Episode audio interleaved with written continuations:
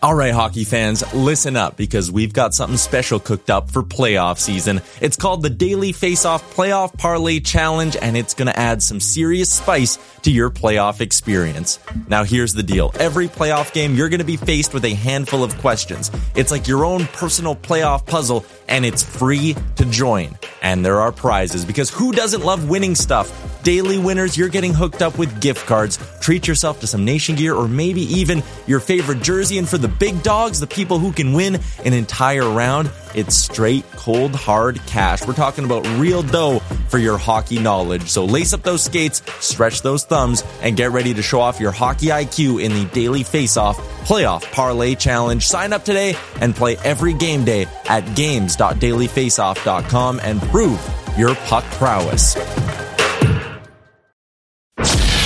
Listening to Dropping the Gloves with former NHL All Star John Scott, a member of the Nation Network of podcasts and delivered by DoorDash.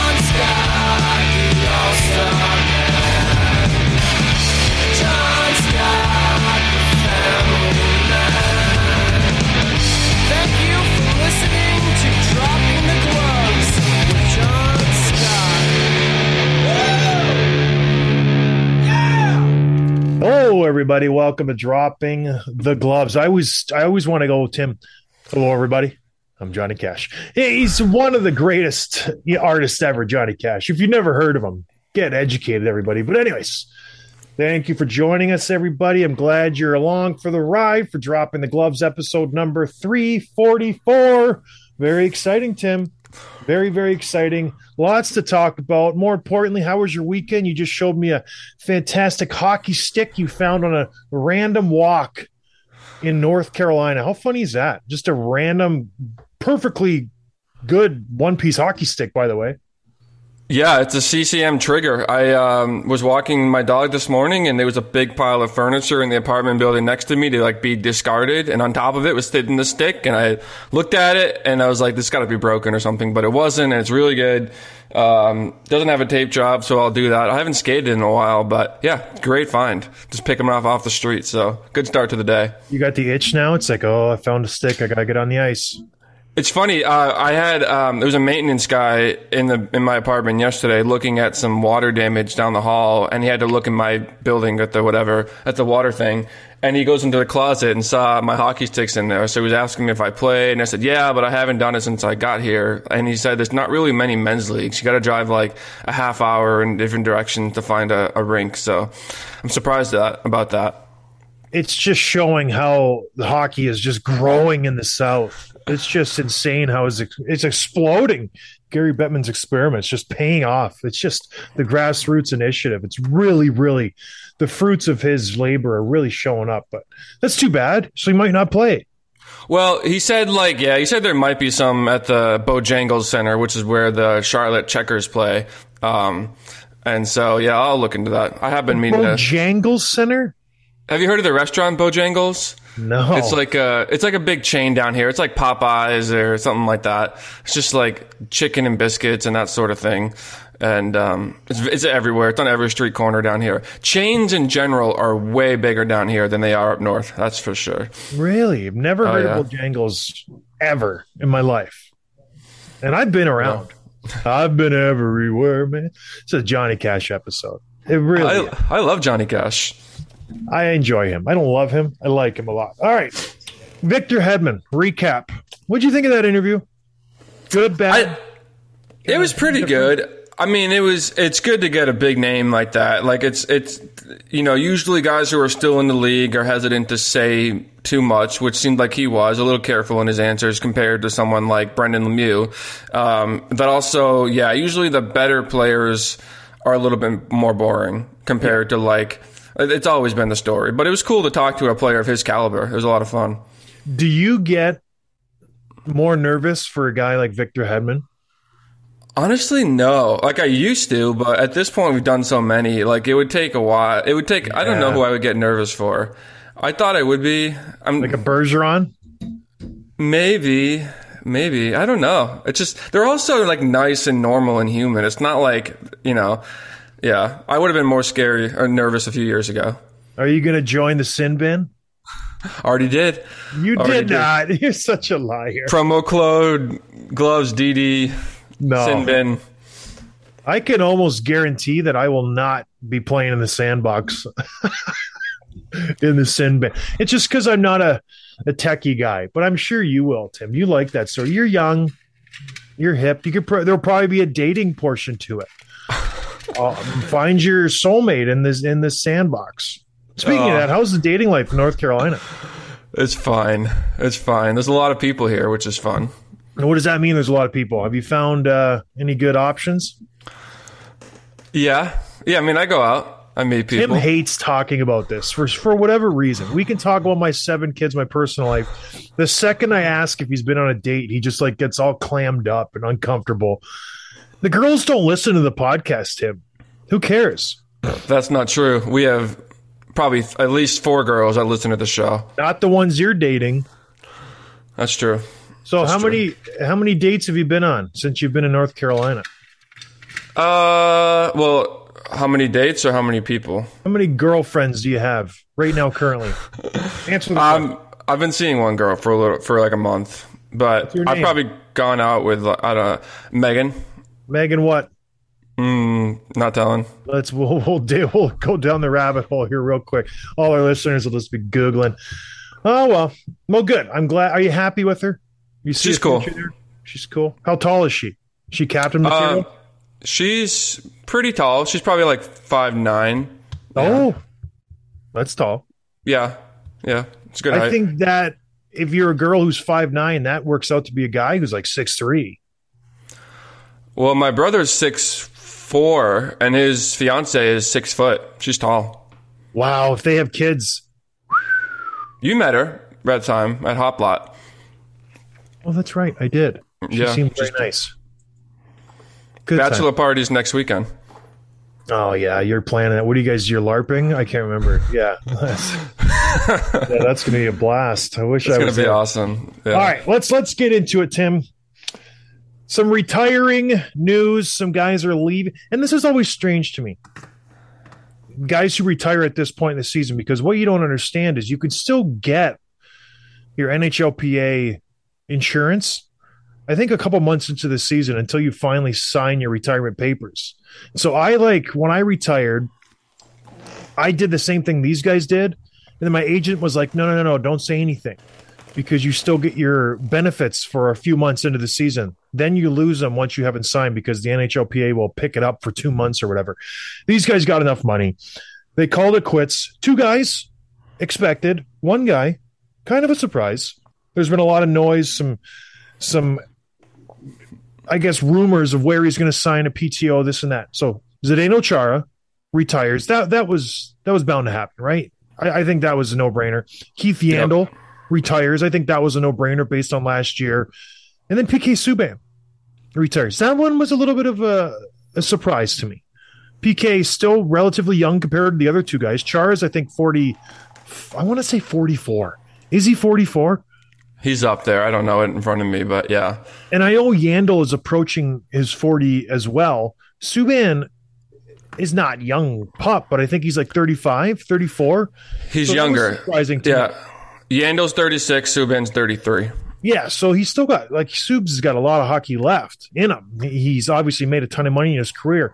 Was that a surprise to you? Do you think it's his ego or his health? He doesn't want to, you know, go sign a PTO somewhere and subject himself to the possibility that maybe he doesn't make the team, or maybe he didn't get any PTO offers at all, and he's just like, you know what, Psh, I'm done.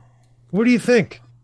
Well, it's funny because he had this huge contract with New Jersey, and we all thought that it was an overpay. Well, I think it was he signed it with Nashville. He was traded to New Jersey, right? Am I am I getting that right? Yeah. So um, we we kind of knew that he was being paid too much. They were happy to get him off the books, and we were kind of riding this out. But I think most of us would have expected, looking to this point, thinking, okay, once he's a free agent, he's going to garner some interest. He's just an experienced, talented defenseman. He's not that old uh, like you said. And so only 800 games, which I know is a lot, but this is a 33 year old player who maybe took a little longer to develop into being the pro that he's become. So I thought that he would probably not even get a PTO. I thought he would be signed somewhere. And then I, th- you know, there was a report. I think it was Frank earlier this summer who said that the interest just wasn't there for Subban. Um, around the league. And so maybe PTO was all he was getting. And yeah, like you said, he's just, at this point in his career, a PTO, maybe be a sixth, seventh defenseman, not really worth it in his eyes. So yeah, I'm, I'm guessing that's what's happening. How much of his off ice persona plays into effect with this? When you you look at the impact he had in Montreal, we'll talk about captaincy in a little bit because there's a whole Winnipeg Jet situation. But he he's not known to be a great teammate, PK Subban. He obviously there was a lot of friction when he was in Montreal with Gallagher with Pacioretty. Well documented friction. Gets traded for Shea Weber. When you look at it on paper, a one-sided trade. PK Subban coming off a all-star season. The guy is getting 60 points a season, 51 and 68 in his last season with Montreal. Traded for Shea Weber, who is on the back nine of his career, but has the intangibles of a leader you know what I mean? That's the guy you want to build your team around. Goes to Nashville, plays okay, you know, has a good run in the playoffs his first year there. And then all of a sudden, just his game starts to drop a little bit. His last season in Nashville just didn't gets beaten the first round, traded to New Jersey. It, is the reason he's not getting a contract because he's not liked in the locker room? There's the whole stuff that goes along with him He's always on TV. He's active on social media. Do you think that plays a part in this, Tim? If, if you're a GM, do you want your sixth or seventh defenseman being that active? It's the, the Tim Tebow effect. I mean, I see, I see the, the, I wouldn't call it a circus, but the extra attention that maybe they don't want. But I don't agree with the idea that he's not a good teammate. I think there was something specific in Montreal in that room where maybe he didn't get along with Gallagher and Pacioretty. And, and you said you saw a little bit of yourself in your couple days there and plenty of reports going back to that time, six, seven years ago. But I, I don't think that means he wasn't a good teammate. I think he's very universally liked and well respected. And the stuff that he's done with the community, especially in Montreal, like the year before he got traded, didn't he donate like a whole hospital wing or something? Um, in the city, and so I think he's he's big with the charity stuff. He's big with the off ice stuff. I don't think he's a, a, locker room problem. I think it was something specific to that group of guys in Montreal. There's a lot that goes into the PK Subban donation I don't want to go into that whole. I, I have a lot of feelers in Montreal. I like PK. This I, I just want to get that out there. I, I know him. We we've talked many many times. I think he's a good dude. The whole donation to Montreal, I'm on good authority to say none of that was his money. Montreal was upset how he went about the donation, the timing, not looping in the Montreal Canadiens with that. Wanted to be a separate entity. This is the PK show they didn't really care for that. They wanted him to, you know, work through the Montreal Canadian system and let's do it together. And he just was like, this is, anyways, besides the point, he's retired. 800 plus games, tons of action in the playoffs, very good playoff performer, polarizing player, very uh, in your face, physical guy for his size. Loved the way he played the game. Almost 500 points in 800 some games. Any Hall of Fame talk surrounding PK Subban in your eyes? No, no, not even close. I don't think. Okay, Zdeno Chara retires. Is there Hall of Fame talk surrounding Zdeno Chara? Yeah, and I think he's probably even first ballot Hall of Famer. First ballot Hall of Famer for a guy who's played almost 1,700 games and he's got less than 700 points. So you average that out, he gets what, a point every two and a half games? Why does he get a first ballot Hall of Famer just for his longevity? Longevity, awards. Um, I mean, you got the Norris, you got the uh, the Cup, obviously, international stuff. He's been playing in the league forever. The points he put up, the and not just like the points, although he was very good, especially at at the peak of his career. But the the shutdown defense that he played. If you look at the advanced analytics, he was basically better than every defenseman in the league for three year stretch from 08 to 11, something like that. Like he's just one of the best defensemen of the last 20 years. So yeah, I think he's a Hall of Famer for sure. How many points? What do you think his most points in a season are? Um, in the 50s somewhere. 51. Okay. Did that? No, 52. Excuse me. he doesn't put up great points. So it's not it's not like you're talking about a, a- a guy who's just a power play quarterback who's going to get you 60, 70 points like we see today with the modern defenseman. Do I think he makes the Hall of Fame? Yeah. I'm gonna I'm gonna do that silly thing where you ask yourself questions. Do I think he deserves the Hall of Fame? No, I don't. Oh, come on, John. we, we we we go we do this a lot. What are his stats, his individual stats? Strictly looking at his numbers, and this was the same thing for Patty Marleau. And I love Patty. I I like Zdeno Chara. If he doesn't have 1680 games beside his name, he doesn't make the Hall of Fame. But he did play those games. And and there's something to be said for that. Him, Chelios. Actually, Chelios was a very gifted offensive player but people don't remember that because in the later stages of his career, he he transitioned into a shutdown, hard nosed type defenseman. In his first, I want to say six, seven years, he was a point per game guy. But uh, I don't know. This- like the point, the points aren't there. He was a very good defensive defenseman. I think if he gets in, it's based on that merit, and he will get in. And he probably will be a first ballot just because he has the name recognition, much like Patty Marleau. Fans loved him. When he was with the Bruins, he was loved. When he was with the Senators, he was loved. When he was with the Islanders, he was loved. Even in later stages in his career, when he went to the Capitals, loved. So he does get in first ballot. But if you're going to be fair, like just based on the stats, it's it's not mind blowing stats for Zdeno Chara, but he will get in. So Well, the impact of, of him on the game, on the ice and off the ice, can't be measured just by what do you point mean the production. impact of him on the game, on the ice, off the ice? How did he Okay, impact like the game off the ice. Um, well, the leadership stuff, the community stuff, not to mention, like, I mean, you should know this as well as anyone. Like, how many big guys in the last 20 years have, has he paved the way for to be that size, to move like he did, to inspire younger players that they're not too big to, to play at a high level. They're not too slow. They can adjust their game. Like, think about what he did for a guy like Victor Hedman or, you know, other, the other tall defensemen. We just talked to Victor Hedman, and he said he didn't didn't uh, didn't watch hockey growing up. He was a soccer player, and his favorite player was Ray Bourque. So He didn't, did not say he didn't watch hockey growing up. yes, he did. He said he was a so- well, football. Um, Anyways, he's going to make the Hall of Fame. Good for him. I, I am I allowed to just voice my opinion? Uh, no, not. All right, let's got- let's let's move on to another guy, another defenseman who just retired. Set the Iron Man streak. Keith Yandle. He's retiring. Is he a Hall of Famer? no, Why not? not good enough. He's got almost as many points as Chara, and he's played 600 less games. Six hundred fewer games, but I don't amount know. of points almost. Uh, no, he's not. He's not a Hall of Famer. What what case can you make for him?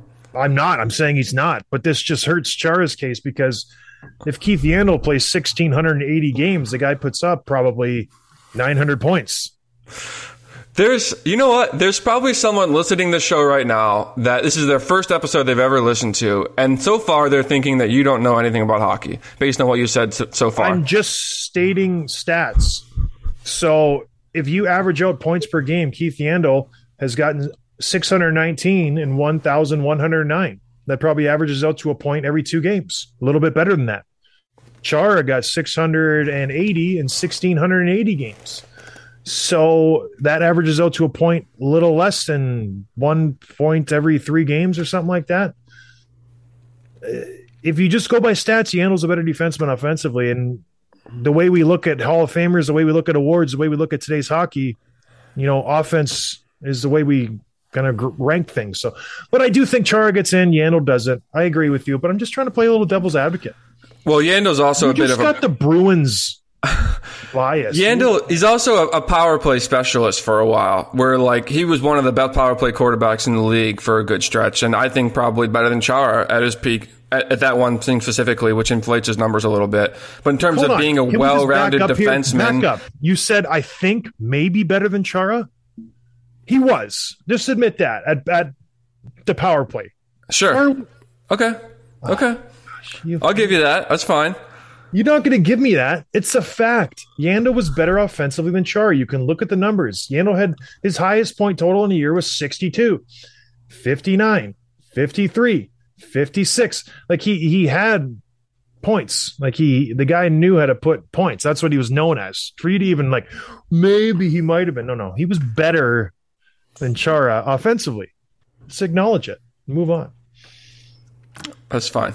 That's fine. You yes. All those guys are retiring. Chara's going to make the hall. The other two guys not a chance. All defensemen, great careers. Winnipeg Jets. Definition of dis- dysfunctionality. A team that's just almost. I- I, don't even want to say almost. They have systematically in the last ten years driven a once promising franchise with Stanley Cup aspirations, aspirations, however you say that word. They have just driven this team into the ground. They are now on par with the worst franchises in the complete NHL. When you look back at their team 10 years ago, they were stacked. Other GMs were salivating at their defensive core, young forwards, just a, a stud team all around. Stanley Cup written all over them.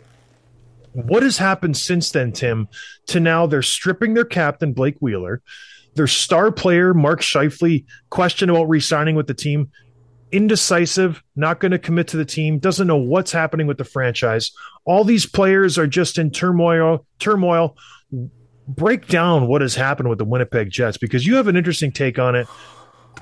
Before we came on the air, I'm like, how scorched earth can we go on the Winnipeg Jets? Because I think it's a travesty. I know Chevy a little bit from my time back in Chicago. Seemed like a good hire with Winnipeg. Probably should have been fired there years and years ago but manages to hold on to his job even though they just continue to get worse and worse and worse year after year after year, ruining. Uh, Hellebuyck is a star goaltender, not taking advantage of that. Maybe having a Lundqvist type career that Henrik Lundqvist had with the Rangers, where they had really good teams but not good enough. What's going on in Winnipeg, Tim? Why is this happening? Yeah, it's funny. I was doing a little digging into this um, in preparation for the show, and I found an article from NHLTradeTalk.com, which is actually looks like a pretty legitimate website. It's not just like aggregating stuff. There's actual reporters here, and so um, at the there's a clip here with, from uh, Scheifele's postseason press conference from May of this year, May first. And one of the things he was asked about was um, his future with the Jets, and he was kind of evasive, not really committal to being there long term. And the article suggests that he's going to be the latest in a string of players in the last, I don't know, five, six years, like Byfuglien, Laine, Roslovic, Trouba, Evander Kane, Andrew Copp, all guys that wanted out, that were moved, not to mention some other names like Paul Stastny. And so I think there's Dubois, who's on the team currently. Yeah, there's there's all these like there's been a lot of speculation and rumors, and I, I don't know how much credence to give to them. But usually, when there's smoke, there's fire about the culture in the room, about why stuff doesn't work, um, and and even even Scheifele's. I feel like his reputation has taken a hit the last couple of years, partly because of that hit on Jake Evans. But there's been other stuff related to locker room culture, related to personalities in the room, and something's not working. Which Rick Bowness, being a new coach, must have picked up on that because he announced, like you said, that they're going to go into the season without a captain. And for the first time, Blake Weir's been their captain since 2015, something like that, and now he's not going to be their captain, which is which is an interesting move. So I'm not really sure what to make of it. It's a terrible move. It's just an awful move. Here's the statement the Jets released. It says it's the determination of the coaching staff that we will enter the 2022-23 season without a specific captain, but rather a group of assistants still to be determined, said Jets head coach Rick, Rick Bowness. It is our goal to expand the leadership base within our hockey team. We have high expectations for our core players, and we want to provide them with the opportunity to step into those greater leadership roles as a group. Jets co- coach Rick Bowness and forward Blake Wheeler will be available to the media at noon. Ugh. Woof. Basically, Rich, Rick Bowness is coming in and saying, This team stinks. The locker room's garbage. You're doing a bad job, Blake Wheeler. This is how it's going to roll. And either lump it or move on. It's it's a bad situation, Tim. No matter how you look at this, it's a bad situation. It's never a good sign when you change coaches. You come in, you want a new face. Obviously, the coaches they have a way they want to run their team, but they respect the order of the of the locker room. I've been around many coach changes in Buffalo. I think we had four coaches in one year, two presidents and two or three GMs in one year. The coaches always respect the hierarchy in the locker room. When they come in, they don't want to rock the boat too much, unless there's a big cancer in that room, unless there's something that isn't working. And when you look at the Winnipeg Jets, when you look at how they're made up, when you look at their team, this should be a competitive team. This should be a team that's winning, and they're not. They're not winning. They have good players. Blake Wheeler is a good player. Kyle Connor is a very good player. Mark Scheifele, Nick Ehlers, Dubois, Adam Lowry is a, he's on a bad contract, but he's a good heavy player. Their back end is struggles a little bit, but Morris he's a good player. Nate Schmidt, we know what he can do. They have good players, and then when you back that up with Connor Hellebuyck, an all-star top five goaltender in the league, why aren't we winning? What's the issue? And then you go back to where does this all stem from? It's the leadership, it's the players. Why did all those players want to leave? Why did they all of a sudden just not want to sign that extension? Why, when Dustin Byfuglien, who was an all star defenseman at the height of his fame, who could just do no wrong, gets injured, all of a sudden wants to get traded, so much turmoil? Why, when he's healthy, he doesn't want to go play back with the Winnipeg Jets? He doesn't like the locker room. Buff is an honest guy. There's a reason he's not friends with any of these guys anymore. There's a reason he's not around the team like all these other guys are. There's something going on in that locker room. What is it? I don't know. I don't, I'm not a Winnipeg insider. I don't like to go and dig. Oh, what's what's the issue there? What's going on? But for me, it's it's the leadership group. It's Blake Wheeler. It's Mark Scheifele. It's Joshua Morrissey. It's Nick Ehlers. Something isn't going right there. There's no accountability. There's no guys willing to just. It's it's easy to say it because Blake Wheeler he he gives some interviews where he's like, ah, it's it's just is effing unacceptable. That's great. You can say it when the camera's on. Can you say it behind closed doors when you're sitting in a room with your with your teammates when it's impactful? Or do you the guys have to watch it on TV and you come into your room and you just get undressed, shower, and you're on your way? That's what I want to know. How is he in the locker room? Because when you look at previous captains who have been stripped of their seat, it never it never usually works. I went back and I and I, I did a little digging myself. Recent memory, captains who have been stripped of their captaincy. Scott Niedermayer with the Anaheim Ducks, they just won the Stanley Cup. The reason he was stripped, he was injured. Makes sense. Gave it to Pronger. Pronger gets traded, gave it back to Niedermayer. A little bit further down the road, Trevor Linden gets stripped of his captaincy because Mark Messier came in. Messier wanted to just take over the team. Linden gets traded, stripped of the captaincy. He got, got rid of the GM, the coach, everything. Vancouver tanked after that because they traded captaincy. They tried to do a switch. Messier was garbage. Um, another one, Jumbo in San Jose. They lose four straight to the LA Kings. GM comes in, coach comes in, McLellan, Doug Wilson. Jumbo, we're going to make a, a, change. Jumbo didn't like it, but he's a consummate professional. He said, okay, whatever you guys want to do. Pavelski was already gifted, not gifted. He was given the captaincy, but they tried to make it so the team voted. That's not true. The team voted for Jumbo to be captain again. I was in the room. Pavelski gets the captaincy. The only reason that worked out somewhat was because Jumbo was okay with it. That year, the team, though, on paper, we were garbage. Like we we we didn't make the playoffs. There was so much turmoil in that locker room because of the captaincy transition. Dustin Brown stripped, tripped of his captaincy in 2016, I want to say.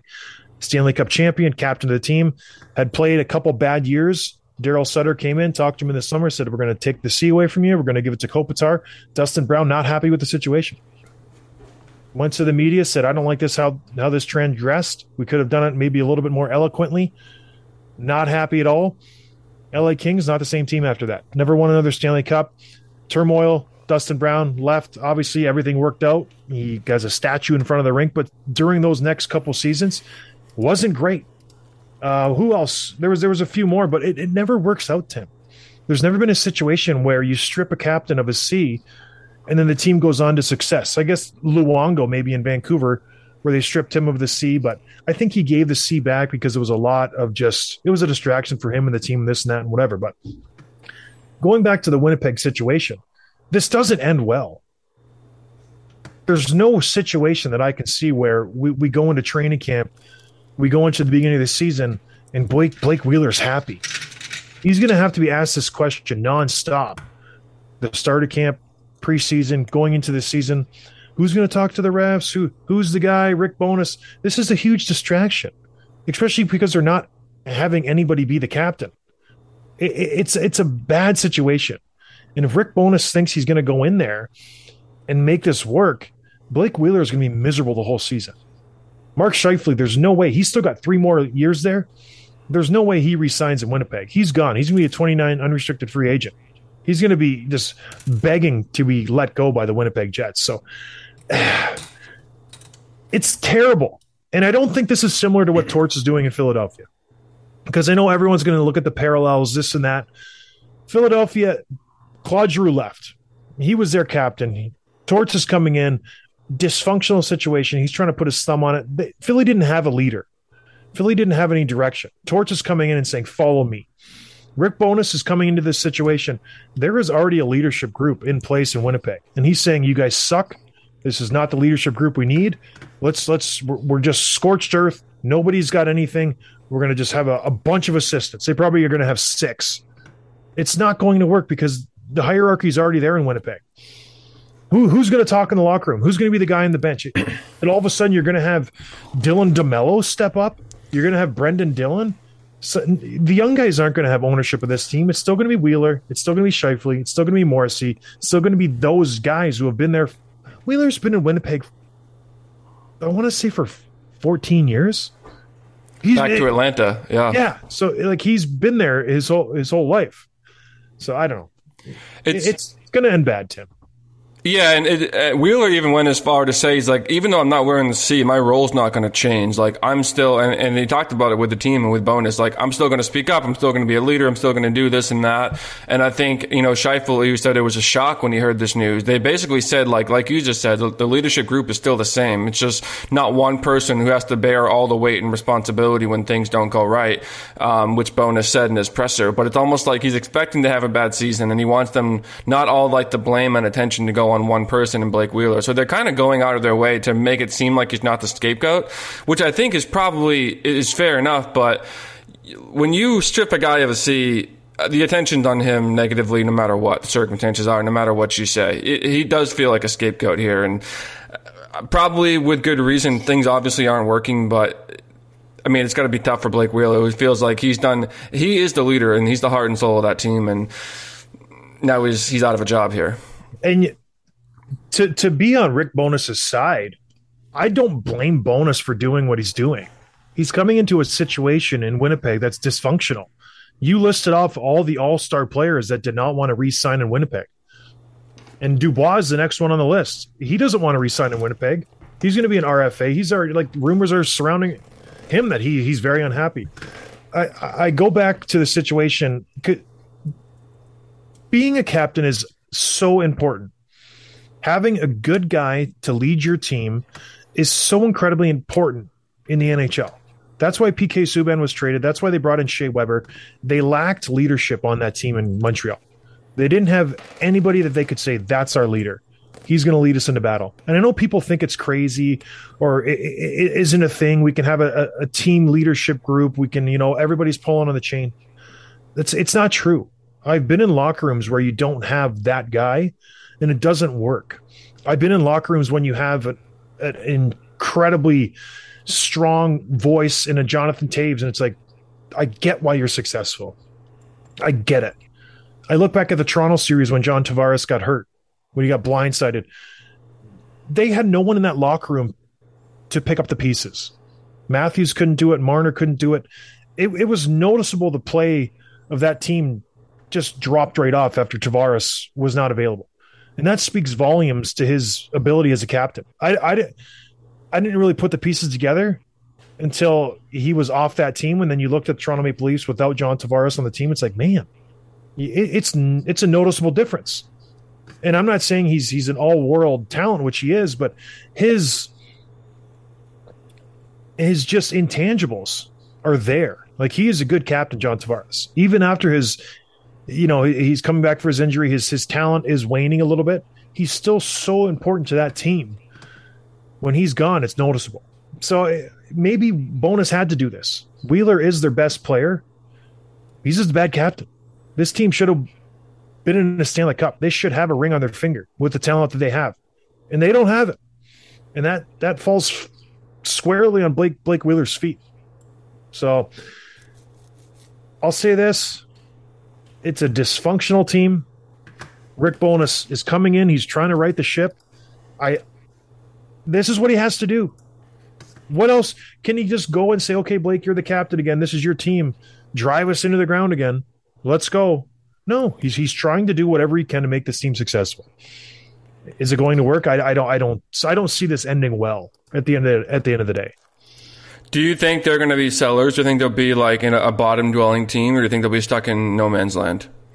I think they'll be sellers. They should be, but again, how do you sell this team? The only guy who I'm interested in, if I'm another GM, is maybe Kyle Connor and Mark Scheifele. I'm not taking Blake Wheeler, who's 36 years old. He's making 8.25. Kyle Connor, I'd be salivating for.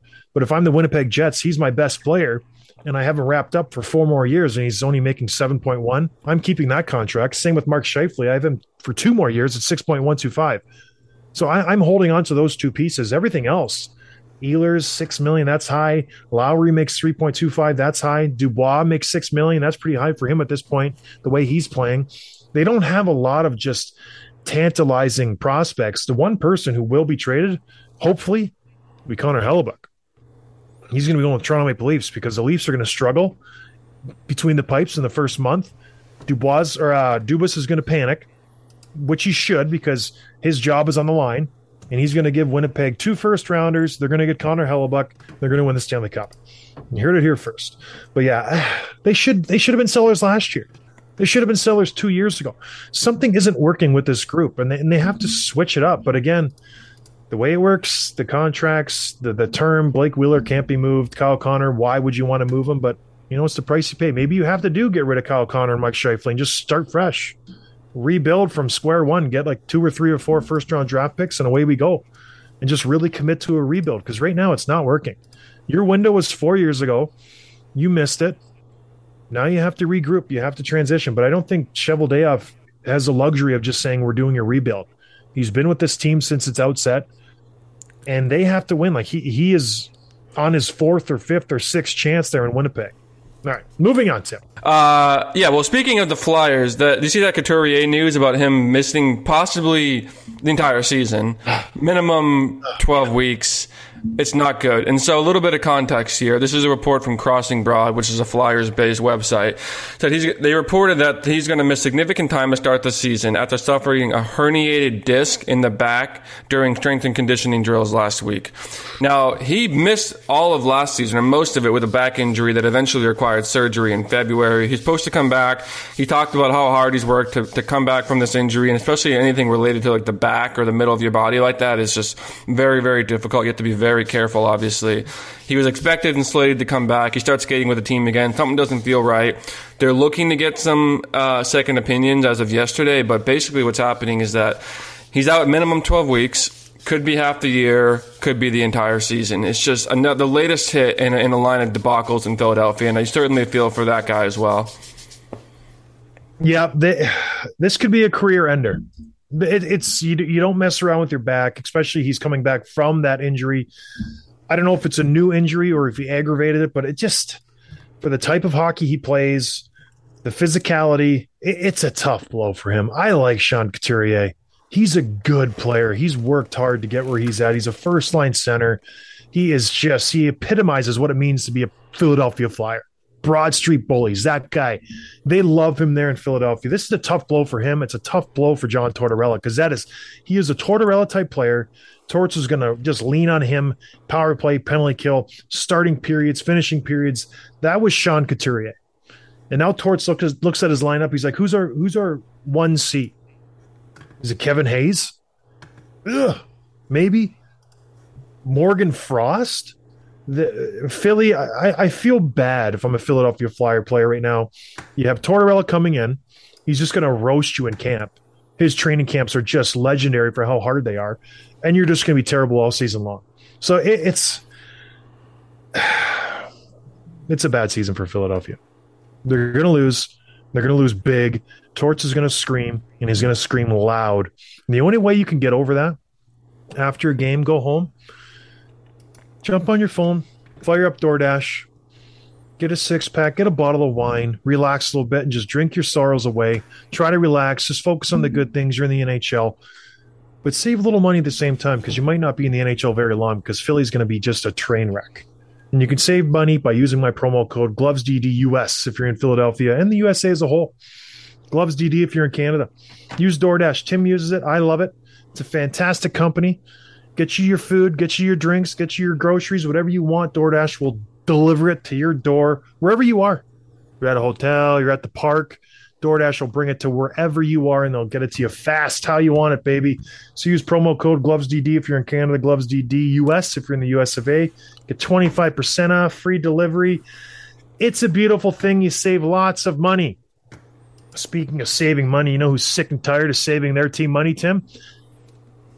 Stanley Nathan Nathan MacKinnon. MacKinnon. The guy's on just a deal of a century. He makes $6.3 million, Tim. Nathan MacKinnon, consummate professional, MVP candidate, year in, year out. You think he's making 10 million, 11 million, 12 million dollars. He makes 6.3 million dollars. But he is up for a new contract. This is his last year on his deal, and he is fed up with being underpaid. He's tired of it. He jokes with his teammates. He's joking around with Cale Makar already, telling him how much he's underpaid, giving him a hard time about how much money Seth Jones makes. He's like, Jones, he makes more than you, McCarr, and he sucks. You only make nine. He makes 9.5. Well, MacKinnon's not having anything of it.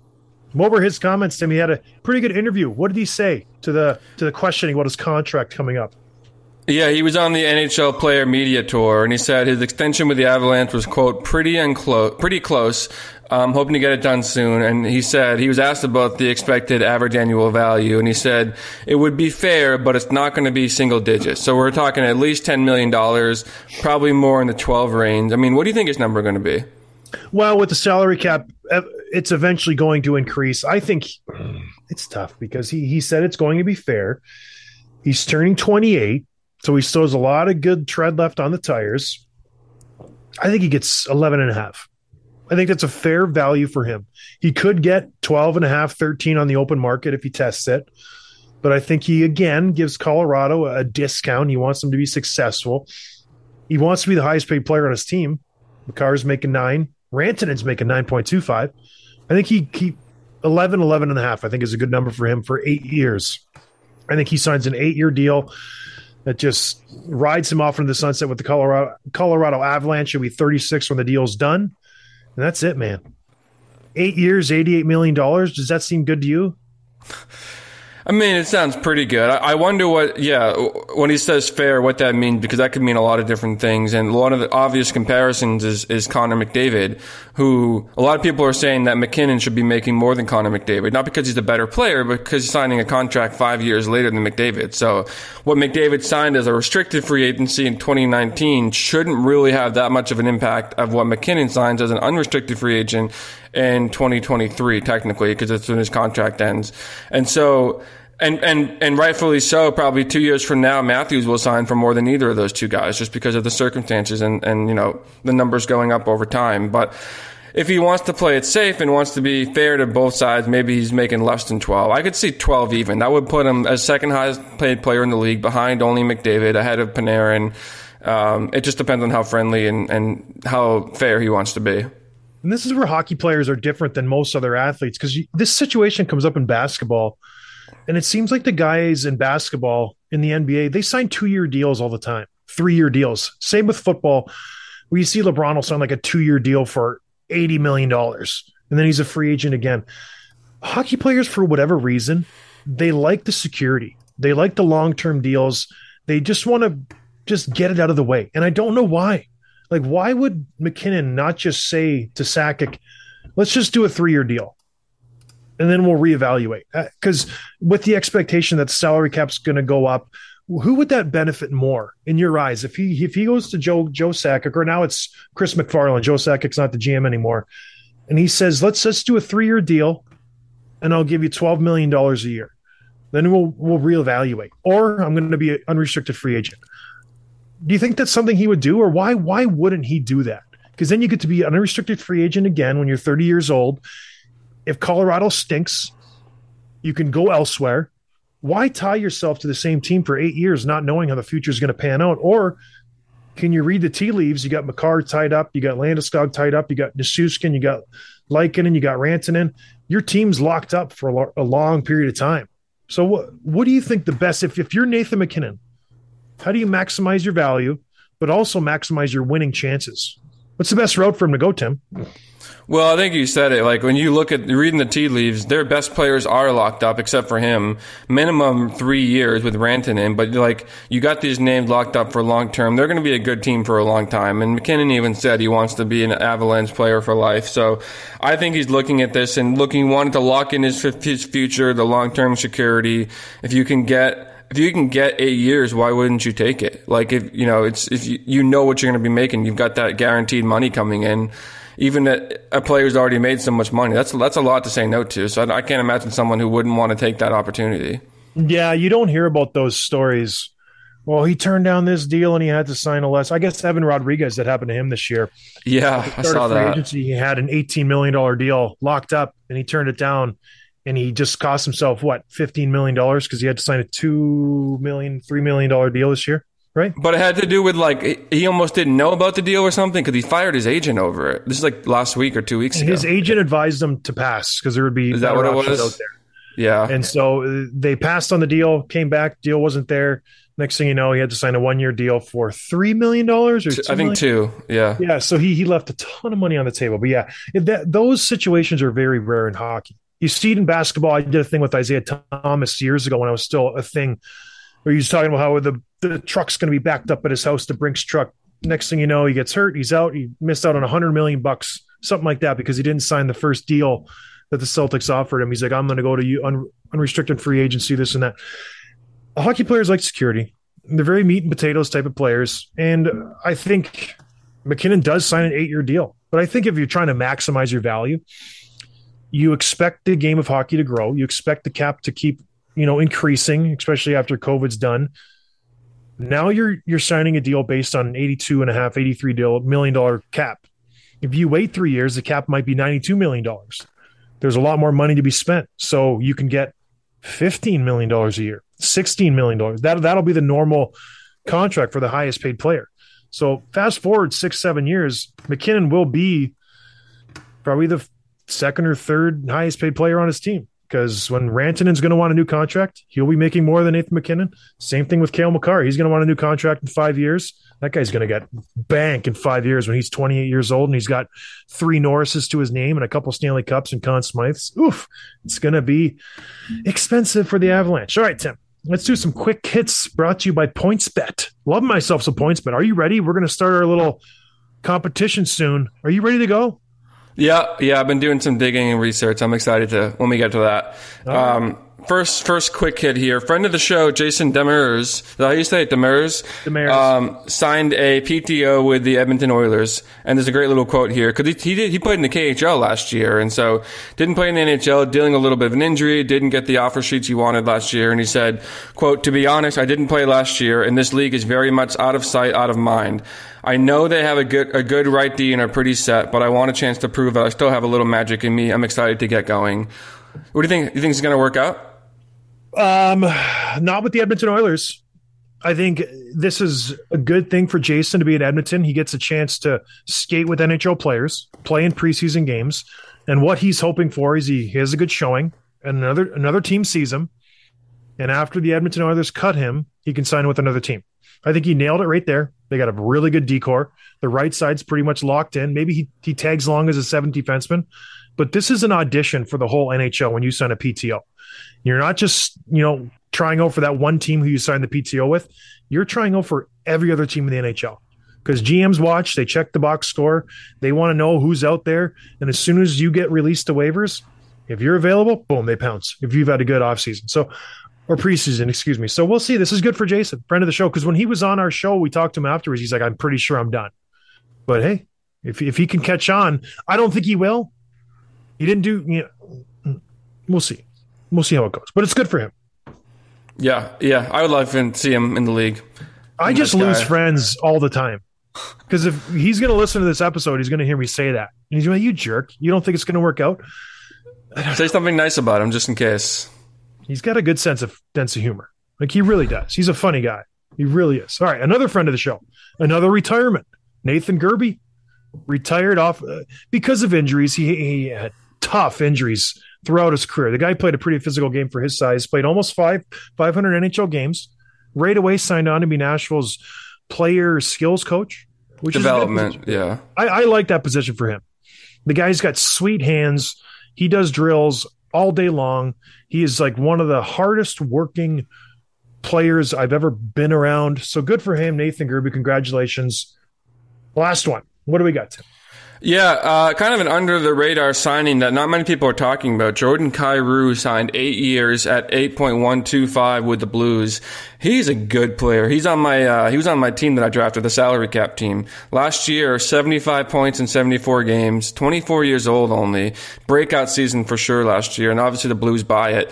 And what's interesting is he signed the same exact term and same exact years and everything as teammate Robert Thomas. So they're both locked up eight years, 8.125 they'll probably be, you know, the top line in a year or two together with whoever's still around. And so I like the Blues. I think they're going to be a good team this year, and Kyrou's going to be a big part of it for, for now and the future. And they signed the both bridge. They signed the exact same bridge deal too. Three years, two point eight million dollars. So they they've mirrored their contracts throughout their careers. But yeah, St. Louis, are those the guys you're really to go to battle with? Kyrou and Thomas. That you're locked in now for a long time. St. Louis. Those are the those are the guys. I like them. Hopefully they work out. Well, it's it's hard to be build a competitive team, but they've got the Blues. You've got the older guys, the core locked up, the Tarasenko, O'Reilly, Schenn, and then you've got the next generation who are al- already contributing, but they're also locked up for the future. It's not an easy thing to do, but the Blues have done that pretty well. Yeah, it's just their back end. They got Faulk, Krug, Parayko, Leddy. A lot of money tied up in those four defensemen. Krug, can he bounce back? Can he be the guy? Parayko. Yeah, I love Parayko. I, I he had great that really defenseman. great, you know, Stanley Cup run where he was just a revelation. Huge defenseman, moving the puck.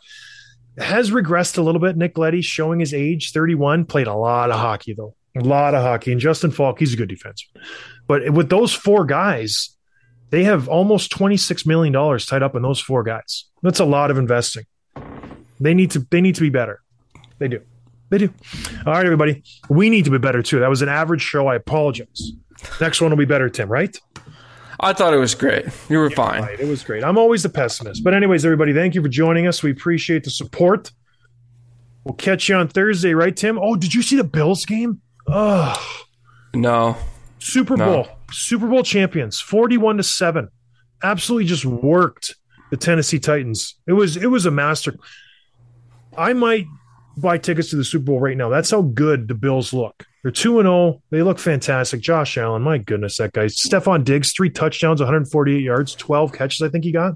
I did see that Hail Mary play. That was pretty sweet. What was the score of the first game? Wasn't that also a blowout? Beat the Rams 30 something to, yeah, like eight. I want to say they just worked the Rams. So That's they're, crazy. Tim, When's the Patriots game? Do you know? Who cares? Who cares? Don't care. I'll, I'll give you 21 points. That's how confident I am the Bills will beat them by at least at least 21. There you go. Okay. All right, everybody. That's all. Hope everybody has a good week. Cheers. Thanks for listening to Dropping the Gloves with John Scott, a member of the Nation Network of Podcasts. Subscribe wherever you get your podcasts from to never miss an episode. Delivered by DoorDash.